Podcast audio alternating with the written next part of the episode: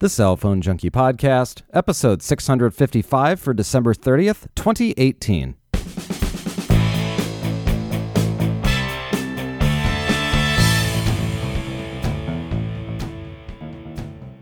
Out with the old and in with the new. Here comes 2019. My name is Mickey Papillon. And I'm Joey Koppas. Brought to you each week by the Cell Phone Junkie podcast application, available now for Android and iOS for $1.99. Well, welcome to this last show, 2018, the last Sunday of the year. It's show 655, and throughout the last 12 months, we've brought you a show every single week, starting with show 604 back on January 7th, 2018. It's been an interesting year, uh, starting with the FCC rolling back net neutrality regulations at the beginning of the year. Huawei's troubles were just kicking off in the here in the US and you know those security issues known as Meltdown and Spectre, yeah, those were going on earlier this year as well. Uh, some of the other major stories that we talked about throughout the year were Android and iOS becoming the two horse race. 99.9% of all smartphones sold worldwide uh, were running Android or iOS at the uh, beginning part of the year. Of course, here in the US, we had Sprint and T Mobile announcing back in March that they would be merging after nearly six months of rumors. That transaction planned to close in early 2019 and Broadcom attempted to purchase Qualcomm, and Qualcomm subsequently announced that they had planned uh, to purchase and then dropped those plans to purchase China-based NXP. So a lot to ha- uh, going on during the year. Of course, uh, from a technology perspective, on the Apple side, we had new iPhones. On the Android side, we had new hardware from everybody, as we do every year. So a lot of different things going on this year. Right, and of course, Apple's now got the uh, the iPhone XR, which is kind of a new product uh, in their segment, which is you know it's a big deal. Uh, reports are that it is not selling that great. I'm not sure if that's true or not, but I wouldn't be surprised because you know why spend uh, you know spend a couple hundred bucks more and get the you know the actual 10s right? Uh, that's kind of the thing with you've got the dual cameras then with the the zoom lens. Um, you know we don't have an iPhone SE replacement. Uh, there's recent rumors that an uh, an iPad Mini may be coming uh, this this year, which of course would be great because they had a, a, case leak, which that usually turns out to be pretty accurate. These case leaks uh, leaks that we see, so that's actually kind of exciting because it gives me hope that an iPhone SE replacement will be coming as well. Just because why not have a smaller segment uh, available still? Because some people can't handle these big phones. I do not like them. I had the iPhone 7 and I hated it uh, coming from the iPhone 6. So uh, I love my SE, and it's not the price of it; it's the size. Make it full price. I don't care. Put a big, you know, at least put a better camera in it um, because I want the smaller phone. And this is a, a, a, you know kind of a, a thought process that a lot of people have gone through, and and uh, you know as uh, we see these new devices that are coming out, and especially with the 10R, uh, you know where it's got the bigger footprint and it's the effective replacement of the plus size devices at the at the cheaper price point, uh, although not that much cheaper as you point out. Um, I do have uh, one person that I know; it's a family member that has one, uh, but pretty much across the board, everyone else who's upgrading devices is going for the larger uh, or the the more expensive uh, S model uh, of the iPhone, and so it, it's I, I wouldn't be be surprised at all if they did come out with some pretty lackluster numbers for the R's sales. Right. And of course, we're not going to see that because uh, Apple has decided that they're no longer going to give you the numbers for iPhones just because, probably because of this trend where people are holding onto their phones longer. And of course, this price point is going to make it a little bit tougher to swallow. I see the price and I can't even, I, I can't even tolerate that. Uh, you know, 1100 bucks basically for an iPhone that has 256 it's expensive. Uh, it's uh, you know laptop price. Uh, you can get a really nice something or another for cheaper than that, and it's uh, uh you know like a, just yesterday I ordered a, a Dell copy a clone of a Surface Pro you know Surface Pro device, and it was seven hundred bucks. I'm like, okay, I can get this great thing versus an iPhone, and uh, it it really kind of turns me off real quick on that. So. I know it's kind of the the new order, and I do agree the iPhones are very nice pieces of hardware. But of course, comparing that with laptops, it starts to become a little harder to stomach. Well, a couple things with that. So first off, you mentioned the uh, you know not being able to understand what the the sales looked like, um, but through some analysis of of understanding the price per unit, um, you can start to get a better idea. Especially because they'll talk about the number of units that were sold, and you've got price points now that are very you know kind of you know specified um, at the, at the different levels. So I, I think what we should be looking for is depending on what the volume is, and we'll be able to determine if the the uh, the price uh, the sales price is going up uh, on on a per unit basis, and if that's the case, then I would imagine that the uh, the insinuation would then be that the the sales of the R uh, are lower than that of the S. But um, again, a lot of speculation will will of course ensue because of the fact that they won't announce it. But you can you could start to make some assumptions with that. Absolutely, and of course, uh, you know this year kind of on the Apple front. Uh, re- announcing and releasing a new Mac Mini. That was very exciting uh, because it has been since 2014 they've done any sort of update on the Mac Mini. And even physically, they hadn't updated since 2011. So that's a very long run in computer terms. And that was a, a, a very exciting that they finally have an announcement there and a release of a new Mac Mini, in addition to an updated uh, MacBook Air, which was also kind of unexpected because uh, they they hadn't updated that thing forever as well. And of course, now that's pretty much the the MacBook to get because the MacBook Pros are uh, you know marginally better. The you know the the the touch bar is kind of a gimmick. And uh, of course, the price is very similar too, because you can upgrade to a, a, Mac Pro from a MacBook Air for only like a hundred bucks. But the size and the weight of the MacBook Air are a little more uh, intriguing. Yeah, I, am with you on that, and uh, it is probably the the next laptop if I choose to get another laptop that I would go with. Uh, and I say if I choose to go with because I'm still trying to make a decision on whether or not it's an actual laptop that I want to go with next, or if I just move on to a desktop. Because frankly, uh, when it comes to what I use uh, my I'll say full computer devices for, it's not from a it's not a portability thing because that's what I've got the iPad for. And so ultimately, it, it, I might go back to a more desktop setup because there is no LTE connection in any of the Apple products at this point. Uh, should that ever change, it might change my mind and actually uh, potentially thinking make make me think a little bit different about how I use one of these products. Uh, and indeed, if it is uh, in fact going to be uh, then a, a, an iPad replacement because of the full capabilities of the operating system. Uh, right, and of course with the you know the hotspot connection thing, it's not too bad with Apple to to build the LTE connection between your iPad or your iPhone. So it's not terrible that doesn't have it, but it does seem silly that they don't have that option available uh, with that because it, it, it really does make it much easier when you can just open the device and run with it. All right, and I love the idea of having everything always up to date and whatnot, which you don't, of course, have uh, with a full computer either. So, uh, different things, uh, you know, to understand and, and contemplate with that. Um, you know, on the back to the phone side, as we think about how people are purchasing devices, uh, things are changing, as uh, you point out, with the longevity of how long a device can last. And up until this point, you know, most uh, consumers look at a device as a two-year device, maybe three-year, depending on your kind of your the way that you you deal with them. Uh, things are kind of separating here and going one of two ways. Two years is really not the, uh, the, the length of time you're hanging on to these things anymore. You're going either one of two ways. You're going with the uh, you're you renting the device or leasing this device, and every year you've got an upgrade, and so you're paying whatever it is, forty bucks or fifty bucks a month to have this device and every year you trade it in and you get the new one or you're either buying it outright or paying for it over time. And then once it's paid for, then you're hanging on to it and keeping it for an extended period of time after that because it's still a very good device. And especially when you're spending uh, the amount of money that you mentioned here $700, $800, $1,100 or more, uh, you want to uh, get as much out of it as you can.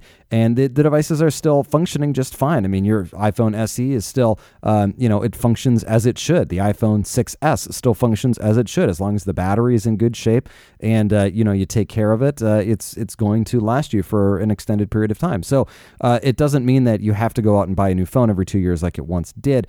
And so there are some other uh, factors at play there for not only the technology costing more, the design obviously costing more to create, but ultimately the, uh, you know having this device longer uh, they're trying to do what they can to maximize uh, that revenue stream. So uh, you know that's on the apple side. You move to the android side and, and the, the story is pretty much uh, you know the same. You know devices are kind of at this thousand dollar average price point for flagship devices.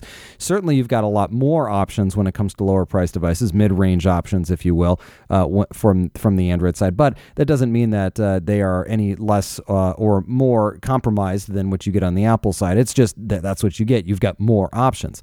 Um, so uh, the uh, you know the, the device selection though is, something that continues to uh, be something that you've got to make a decision on where you're if, if you're looking for something that is the highest end that you can possibly get uh, obviously you know what you're going to get but if you're somewhere down in that kind of that middle market from a device perspective um, then you've got a ton of different options.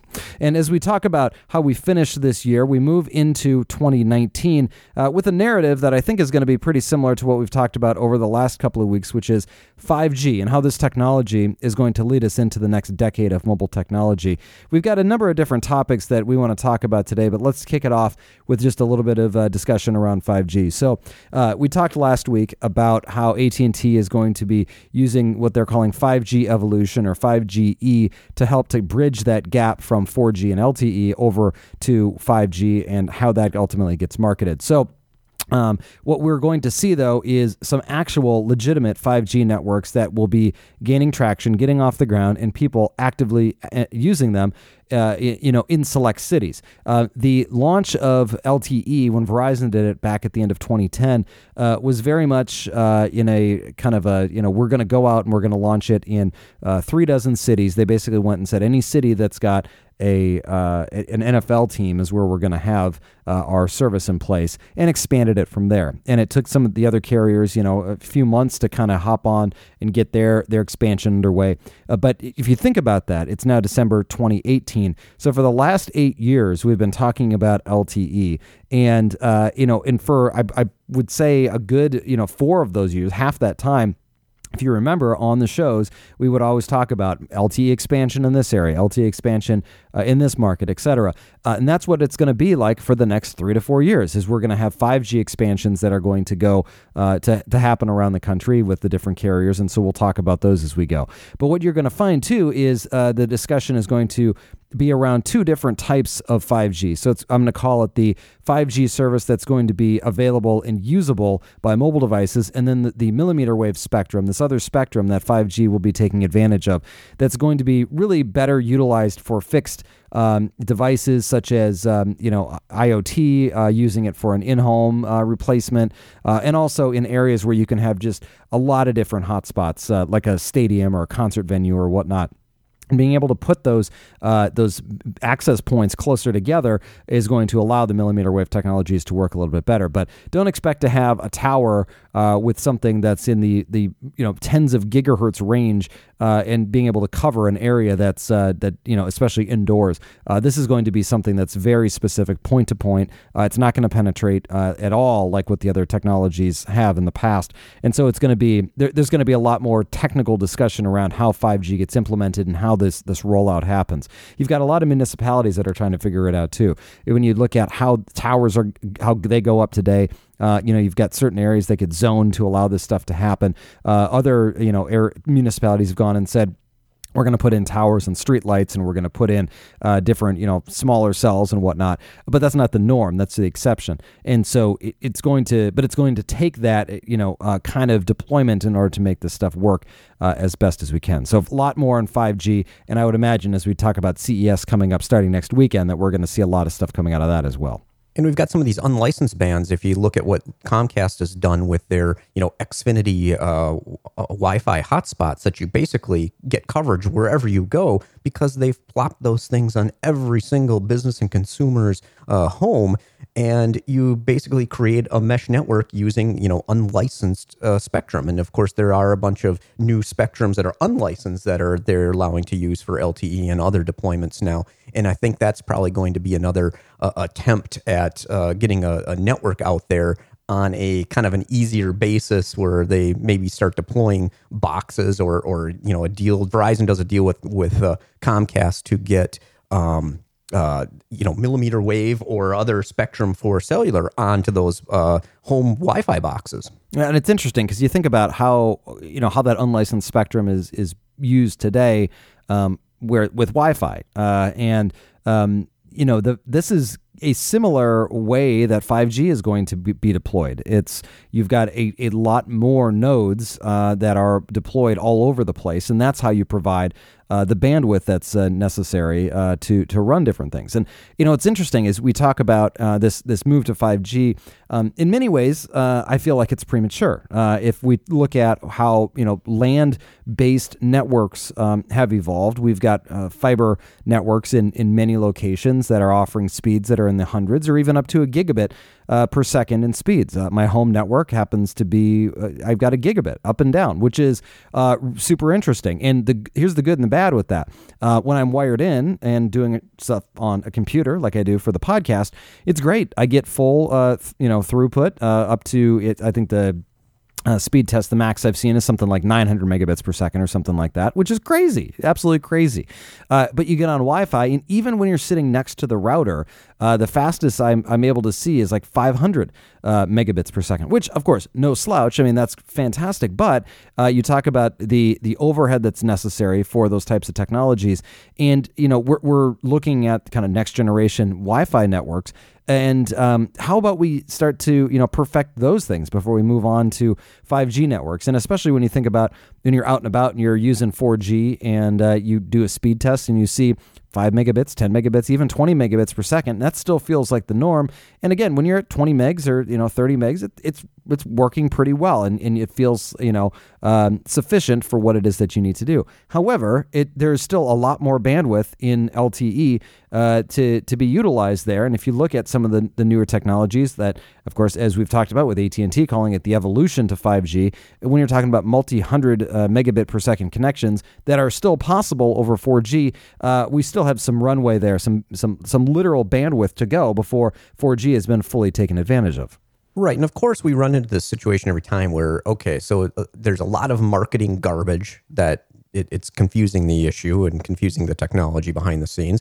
Then there's the actual technology, which they always overstate the capabilities and what, oh, we're going to get this gigabits per second, we're going to get these megabits per second. I mean, look at, you know, uh, EVDO. Oh, yeah, we're going to get, you know, 10, 15 megabits per second. I mean, you're lucky if you ever got, you know, 500 kilobits per second with EVDO. Uh, I mean, of every once in a while, you'd see something in a megabit range, but uh, that was kind of a joke in comparison. And then, of course, uh, tower backhaul, which we ran into a lot with the LTE deployment. They weren't prepared to have uh, you know the people that were on the towers connected with the LTE uh, to even get anywhere because you couldn't get a speed test even done because there was no data available to the tower, even though you had a good connection to the tower. So it, these same issues are going to come around again as they uh, increase this uh, capacity, and of course the the confusion of the marketing, and and the, of course now uh, I, I don't like to see that we're going to be diverging again with devices because the different carriers have chosen different technologies to kind of go with. So now all of a sudden we're going to be like, well, are there going to be 50 models of iPhones to support every different LTE band and carrier?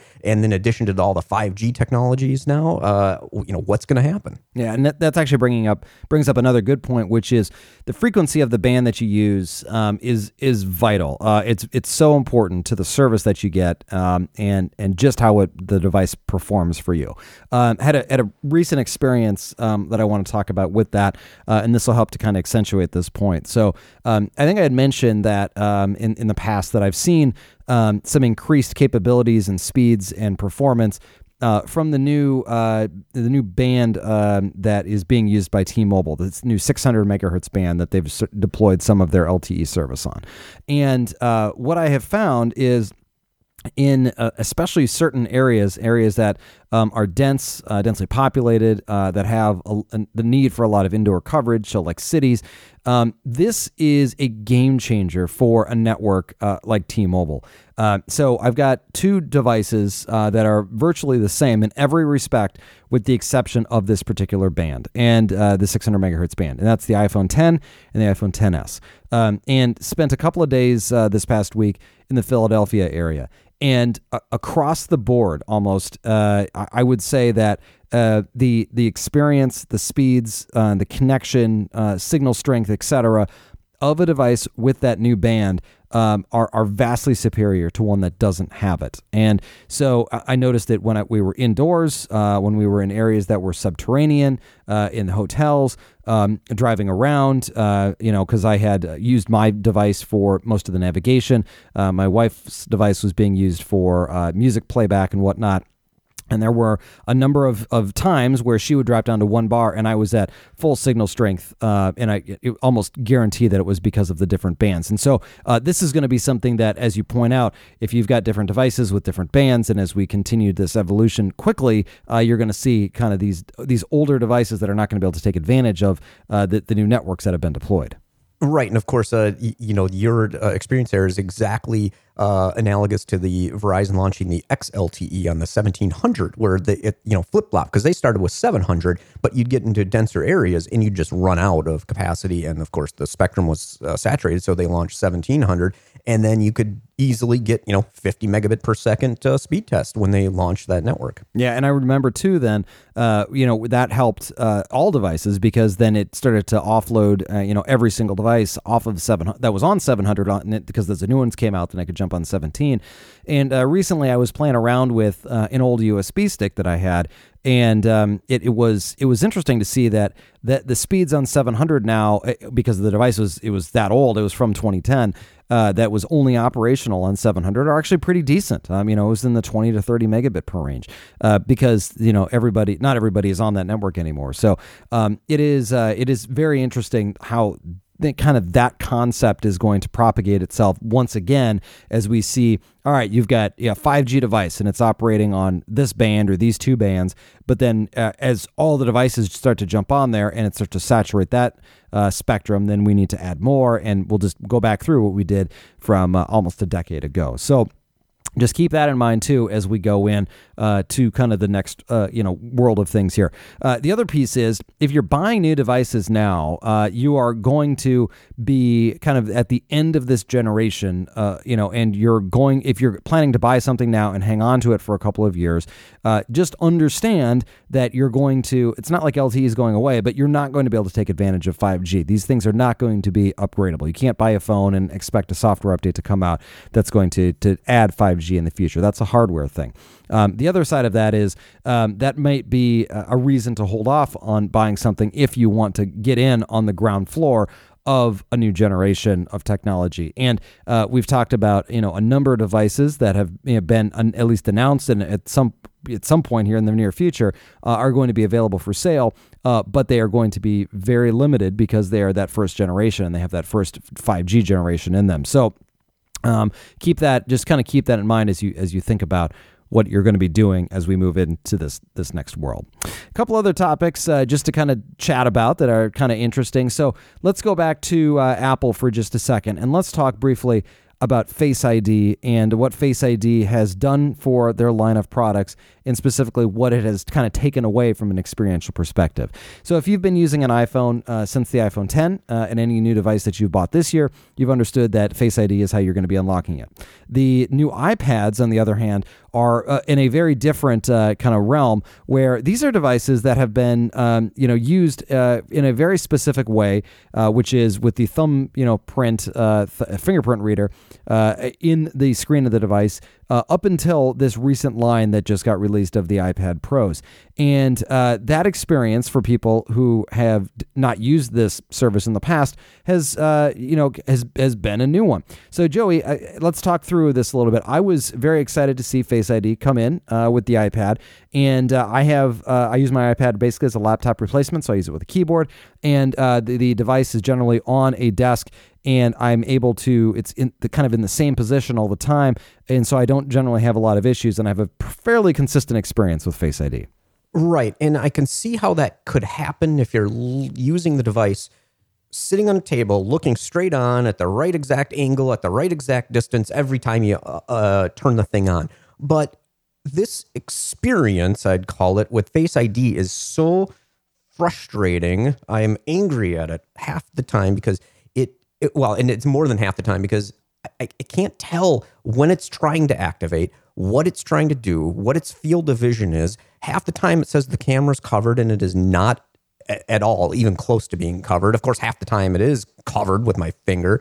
And the other time, it, it sometimes pops up with a passcode, sometimes pops up with a, uh, it just shakes. It, I, I don't know what's going on. Give me some feedback, make it consistent.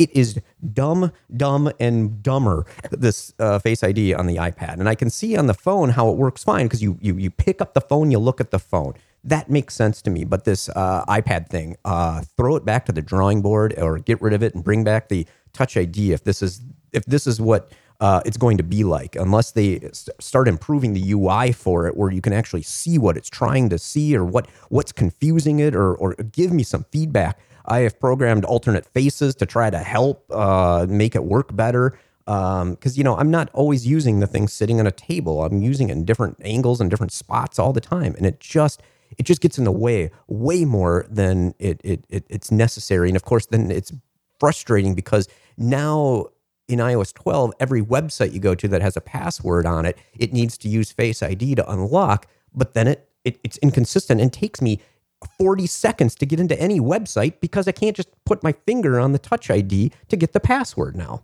Yeah, it, and that's an interesting part too. Is I, you know, I kind of enjoy the uh, the ability to just drop in any of the, um, uh, you know, passwords with you know looking at the device um, and, and generally i find that that's that works really well the other thing that um, you're from your experience that you're talking about here um, you uh, are using it kind of as a, a typical tablet, which is it's not powered on all the time. I mean, you're you're turning it on and off all the time as you're you know moving it around and whatnot. Um, and mine is generally um, you know on for I think my average screen time, especially during the week, the work week, is something like 11 hours a day. So the thing is on basically virtually nonstop from the time I wake up, uh, with the exception of when I'm taking it around from place to place. So uh, the number of times that I'm using Face ID is probably you know uh, in the the around 10, maybe 20 on the thing at most, uh, versus the phone, which is something in the neighborhood of you know like 50 to 100 times a day. I'm not exactly sure, but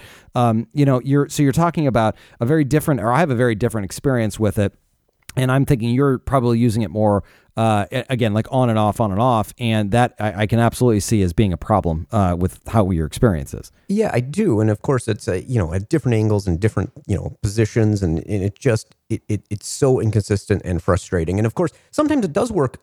I know the way it's supposed to work. Literally, I'm I, a website pops up with a password request.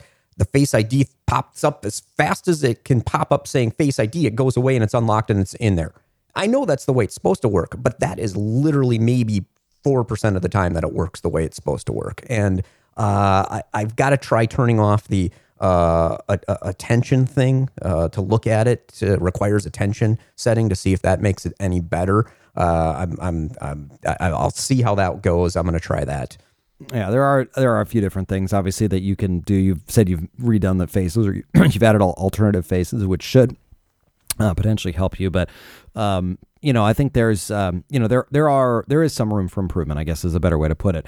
Um, and, and, trying to understand, you know, what this, uh, you know, what this technology is going to be best utilized for. You know, does a new device maybe have multiple cameras, uh, one on either side, so that it understands if one is blocked, it can use the other one as an example, uh, and whatnot. So lots of different, uh, lots of different potential issues with this here, uh, but definitely an interesting one. I, I personally have uh, enjoyed going to Face ID and having the bigger screen and not having uh, the the the fingerprint reader on there, but do understand where this you know is a is an issue.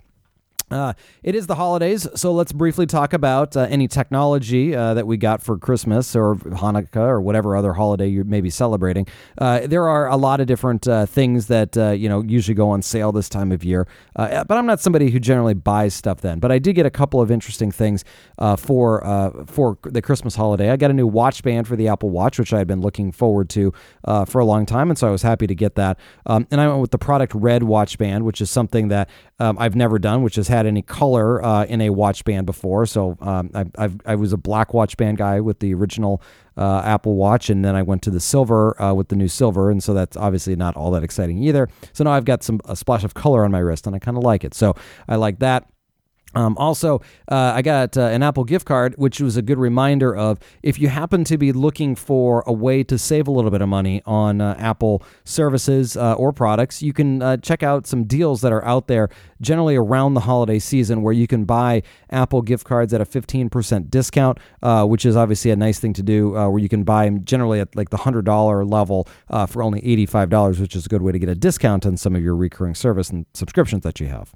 Right. So watch nine to five toys, and these come up uh, usually around every month or every two months. Uh, PayPal has these, you know, hundred dollar electronic delivery gift cards for eighty five bucks for hundred dollar value. So what happens is if you have that loaded in your iTunes account, if you have the um, uh, an iCloud subscription like I do, I've got the two terabyte plan, and that ten dollars a month actually then becomes eight dollars and fifty cents a month uh, if you buy these cards. And of course, then if you buy movies or music or anything, then it's of course 15% off. So it's a good way to to uh, save some money there, uh, and it definitely adds up over time. Yeah, it certainly does, and obviously, I I, I love uh, you know not having to think about all those individual credit card charges either, and I know that I'm going to have uh, you know all of these uh, things that are going to hit my account, and so I don't actually mind having a little bit of cash uh, sitting in there because I know it's going to be good, and especially if you can get a discount on it and add those add that value to it, uh, you know, and, and save some money, it makes a lot of sense.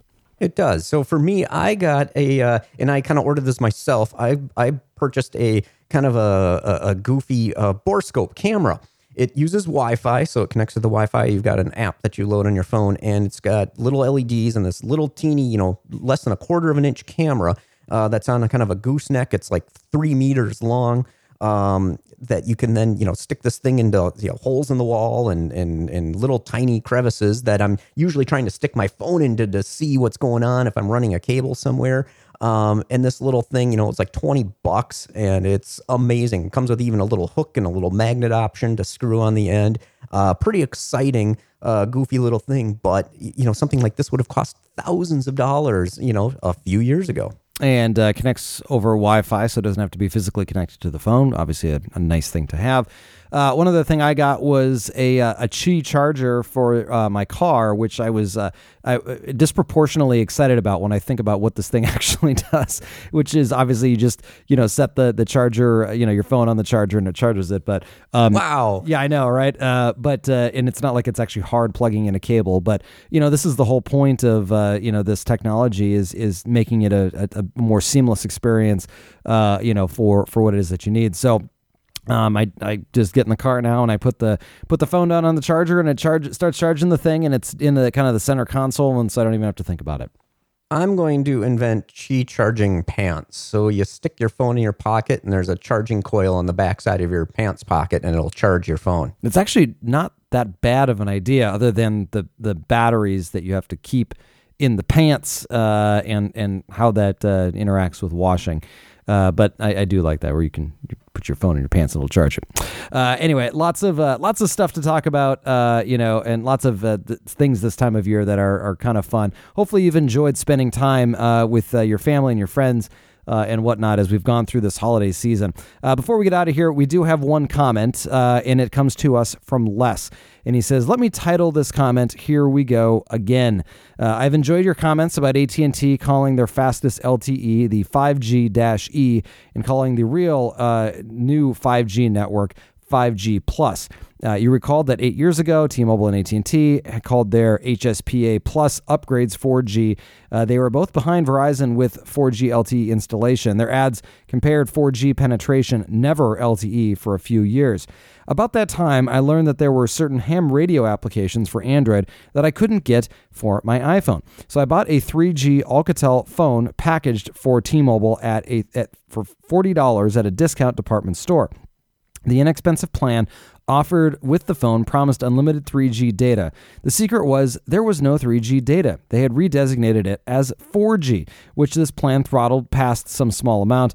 It didn't matter though because I used Wi Fi at home for the applications and satisfied my curiosity about their coverage when I traveled. Uh, it was better than I thought, but my real phone is still on another carrier Les. I love that gimmick there. Let's get rid of the 4G. Call it unlimited 3G, but then there is no 3G. That's uh, that's great trickery, right? It is, but uh, you know, interesting. Uh, you know, as we talked about earlier in the show, Les, you know, all of this stuff kind of coming back around, uh, and I'm sure we're going to see a lot of this kind of marketing, uh, you know, mumbo jumbo, if you will, or the the the semantics of it are going to be different, uh, you know, depending on the carrier, and obviously they're all going to be trying to sell uh, their networks, and you know, the consumer is not going to be thinking about it other than saying, well, somebody else has got 5G, why does my carrier not have 5G? And so they're all going to have to come up with some way to be selling this network and uh, you can bet that there's going to be um, there's going to be a lot of back and forth, uh, you know, and uh, so-called carrier, uh, you know, uh, name dropping, if you will, uh, on on what's happening with it. But thanks very much, Les for writing in. And with that, uh, we'll conclude the show. We'll conclude the year. We'll be back in 2019. Can't wait for it to be talking about all the great things that uh, we'll be chatting about then. Of course, the uh, you know the CES uh, show will be starting. The Consumer Electronics Show will be starting uh, next weekend, and so we've got a lot of uh, you know pr- you know prospective things that we've been thinking about and seeing as it's been coming up to the announcement keeping in mind a lot of new hardware gets announced on the carriers uh, or, or, excuse me, by the manufacturers on their own schedules now. It's not all about CES, but a lot of stuff happening. Neither Joey or I are going this year. We haven't in a couple, uh, but we'll be covering it all on the show as it comes up. Joey, thank you very much, as always, for your time. Happy holidays. We'll talk to you later. Thanks for listening. For more information about the stories you've just heard, visit us at thecellphonejunkie.com.